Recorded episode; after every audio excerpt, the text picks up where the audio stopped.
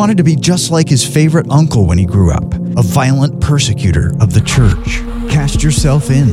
Yassir's uncle Nabil was an Islamic extremist, brutally persecuting the church. One Sunday morning, he marched into a church to arrest the pastor. He had come late. The pastor was already into his message, so he sat down. The pastor was telling the story of Paul's brutal persecution of the church from Acts. He thought the pastor was talking about him and it made him furious. After the service, he put his gun to the pastor's head and yelled, Why were you telling my story? I was not telling your story. And then the pastor said this Before you shoot me dead, I would like to read this story with you. He read with him Acts chapter 9. The minute that he finished, my uncle slowly put his gun down and he kneeled and he said, This Jesus, I would like to know. Today, Yassir is just like his uncle, a passionate follower of Jesus. Jesus is bringing Muslims into his family through people like you. Connect with us. FrontiersUSA.org.